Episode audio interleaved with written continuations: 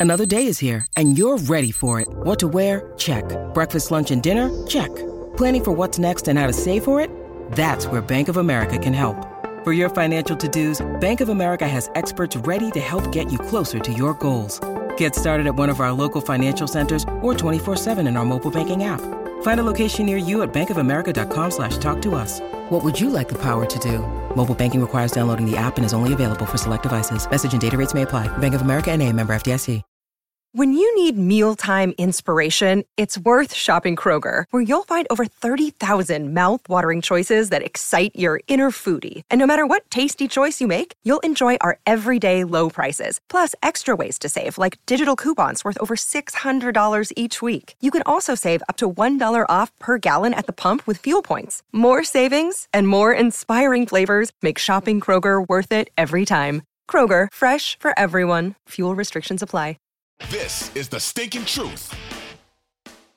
Okay, let's move over to the NFC, and we got San Francisco and and Detroit. I, I just I, I wonder if you look at San Francisco, uh, if you have the same confidence in them as you did a week ago at this time, or did their performance against the Packers shake that confidence at all?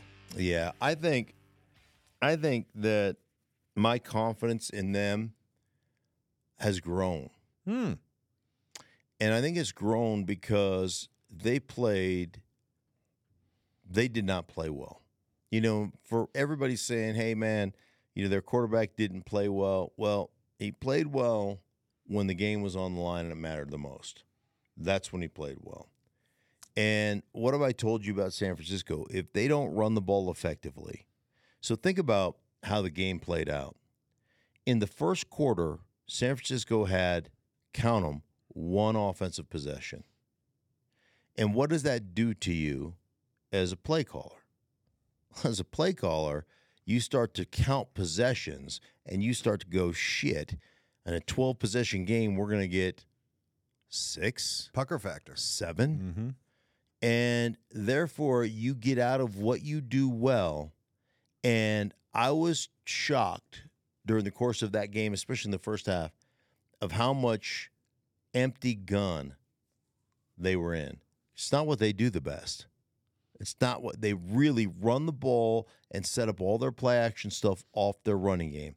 And part of that is, you know, your ability to motion McCaffrey out of the backfield and then all of a sudden have Deebo running the ball. So there's a there's a mixture there that they lost, and I don't know if Deebo's back or not, but they got into a situation where, as much as people want to make it, and we all do about offense, right? And Brock, Brock Purdy didn't play as well. I thought for me, of all the games I called for San Francisco this year, which was two, and all the games I watched them play, I thought it might have been the worst performance by their defense that I'd ever watched. I thought like they didn't defend the run very well. They got beat up on the line of scrimmage, which, you know, their defensive line, the rotation is great. I thought when Green Bay ran the outside run game, the the transportation series, the crack, the crack pull stuff. I thought one defensive ends didn't get off the ball, and then that anytime a wide receiver comes down and cracks Mike on the end of the line of scrimmage, that means when he goes down, your guy who's covering's got to come replace. They call it crack replace, and you've got to come and you've got to establish a new edge. So all of a sudden they crack that tackle pulls. You got to meet that tackle in the backfield. You got to turn back everything back into into the the flow of the defense. I thought they were garbage at doing any of that. DN didn't didn't beat the you, you're not beating the blocks of wide receivers, and your your sa- safeties and corners aren't flying up there and reestablishing a new edge. So Green Bay was able to capture the perimeter of the defense on a consistent basis in the run game.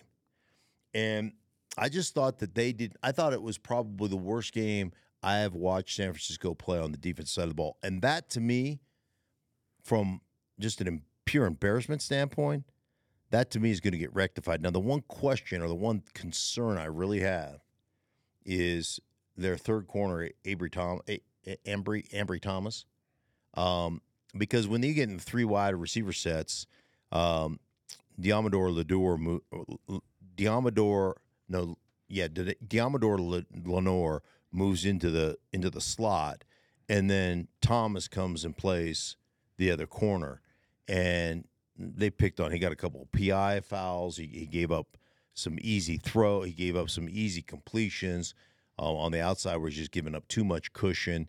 Um, he was a liability out there. So, are you talking about something that was self inflicted by San Francisco that's correctable, or is the dreaded blueprint out yeah, there? no, no, no. I think I think it's completely, I think it's completely fixable. Now you're going up against. I thought the O line of Green Bay played exceptionally well.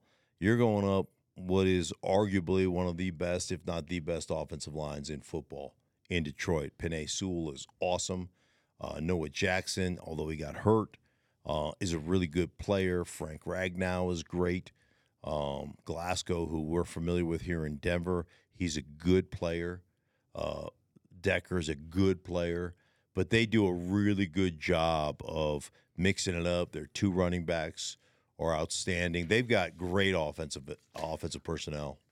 I, I love what I love what Detroit does with their two running backs, um, David Montgomery and Jahmyr Gibbs. But which one do you think is better suited for that San Francisco defense? What San Francisco likes to do? Mm-hmm. What which running back would you want to feature against San Right. You Francisco? know, I've got- Gibbs or Montgomery? Right. I've got so much of this.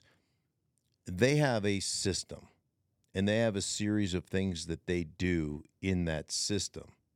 And that system is is Montgomery is your lead back and Jahmyr is your Jahmyr is your um adjunct back or your you know your changeup back. And you know, you get so many people. I was on a show yesterday that people are like, he only got 13 touches, you know, and he had X number of rushes or X number, you know, like you need to get him 20 touches or 25 touches. Like that's not how they operate their system. And so they can play one back with either Gibbs or Montgomery, or they can get into, you know, what a lot of teams will call 21 pony.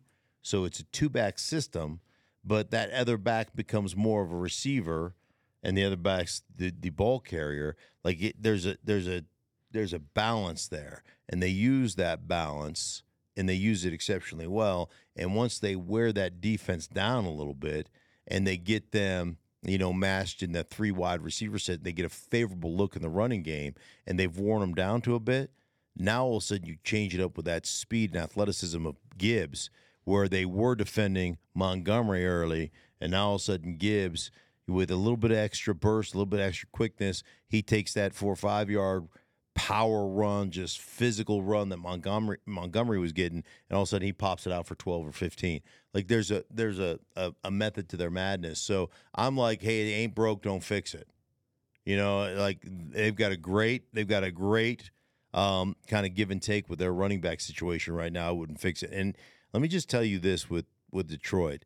And that's as talented as an off- uh, offense. Amon-Ra St. Brown is incredibly talented. In the middle of football field, Sam LaPorta is unbelievably talented. Those two backs are as good as you get, one two combination. Um, then they got Reynolds, they've got Jameson Williams, they've got like they've got dudes that can flat play, so they can beat you, they can personnel you to death. They can rotate different personnel groupings, and they can do a lot of different things out of those personnel groupings. And Jared Goff, um, in the middle of the football field, his ability to be accurate on time and really just not see a window that he can't throw it into, like he is really good. So it, that that they're they're a really outstanding offense. Where, where's your confidence level in Goff on the road? Because maybe it's unfair and it's not a huge difference, but it, at least when you look at home road splits, Yeah. 19 and 6, 19 touchdowns, six picks at home, only 11 touchdowns, six interceptions Right. uh, on the road. Uh, the completion percentage is 70% at home. It's uh, it's about 65 on the road. Again, we're not talking about huge differences, but we we do Right. see differences. So where would your your confidence level be in Goff on the road? Well, I think one of those games I did, I think in Chicago, he threw three picks. And Yeah. I did that game, and it was about, you know, it was about 12 degrees with the wind in Chicago. It was a miserable day. And you know, Chicago was doing a great job of controlling the tempo of the game, controlling the clock, controlling the run game with their quarterback. And so there were some chances you had to take. And like it, it wasn't a great day for Detroit. It's just the way it was. Um, but yeah, there. I mean, there is. You know, it's always tougher on the road with crowd noise and everything else. It's always going to be a little bit tougher. So I get all that. Um, but those splits aren't that dramatic to me. I'm not that concerned. Offensively, man, they're a really good football team. So I'm not that concerned. And I think the weakness right now of San Francisco is their defensive secondary has been banged up. They've had a lot of different guys that have rotated in there. They've had a lot of, make a lot of changes in their back end. Um, safeties that have been hurt, you know, uh, uh, Hufanga has, has been out since middle of the season. Um, you know, Gipson is is been in and out of the lineup because of injury. They've had cornerback issues. I know they wanted to move on to Jason Verrett, who's an outstanding. He just has never been healthy. The guy is more snake bit than anybody in the history of the National Football League uh, at the cornerback position. They really wanted to transition and move into him because he's so talented and he is he's so good, and, and that didn't pan out for them. So you know, Thomas is is probably their sixth guy that they're operating at corner. So it, it, you know they've got some issues there, and I think Detroit can take advantage of that to some degree. Same thing I did with the AFC game. Detroit wins this game if they do what? If they can create some turnovers on the defensive side of the ball, I think they're. I think the biggest question mark to me with Detroit is I love CJ Gardner-Johnson being back. He brings some energy.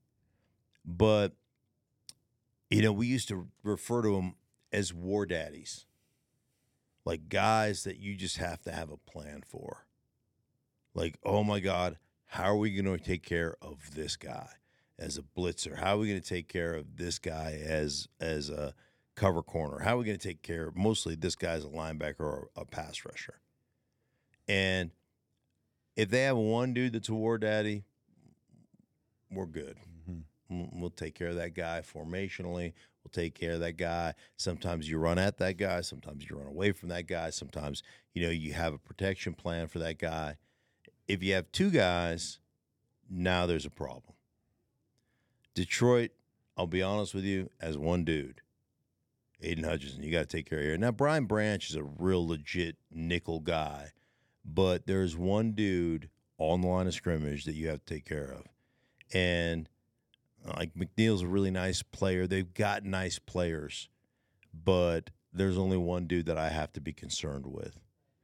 And one thing about San Francisco is they can attack you so many different ways in the running game that they can render you almost useless in your pass rush game because your head's on a swivel trying to figure out where all these sons of bitches are coming from, right? It's just like I've been blocked by seven different guys. Yeah, right. We've run one running play. We ran for Hutchinson, let's say we ran 18 handoff, you know, 18 handoff, 18 handoff force. And now all of a sudden we've blocked you with a tight end, tight end and a tackle, two tight ends, tight end and a fullback, just the fullback, a wide receiver cracking on you. We've blocked you seven different ways and we've run one play. And like now all of a sudden we get a pass rush situation or we get a third down and four and you get the same action, right? And your head is like you're like this, and then all of a sudden quarterbacks drop back, he's in a five step drop with a hitch, and you haven't even started your pass rush yet. Like that's how they that's how they get you. So they got one war daddy. I think they'll be able to take care of him. That that that's that's what they end up doing. San Francisco wins if they do what? Like San Francisco wins to me um, if they operate their offense. If they can run the ball and set up their play action, which they were unable to do, part of that was because their defense failed, Mike. But if they can play their offense the way they play their offense, meaning run the ball, set up their run, marry their play action to that run game. So every run play that they're going to run has a, a, an, an adjunct play action pass that marries perfectly, that looks identical. That's how they get so many wide open guys, even if it's six yards away from the line of scrimmage. They dump a throw to a dude, and there's not anybody within 15 yards of the guy. It, it's uncanny how often they get wide open guys. They are not, and I've said this before, I'll say it again. They are not a lineup in a static formation and out route run you. That's not what they do. And and frankly, you know, if you were honest, whether it's Aiyuk or whether it's um, you know, whether it's Deebo Samuel or whether it's it's George Kittle or whoever, they wouldn't qualify themselves as the greatest route runners in those situations. They run routes perfectly out of the play action that is tied to those routes. That's where they're good. That's what they do. And so if they just do that, if they can do that and be on schedule and they can get the proper amount of possessions, then I think they then I think they end up winning this game going away.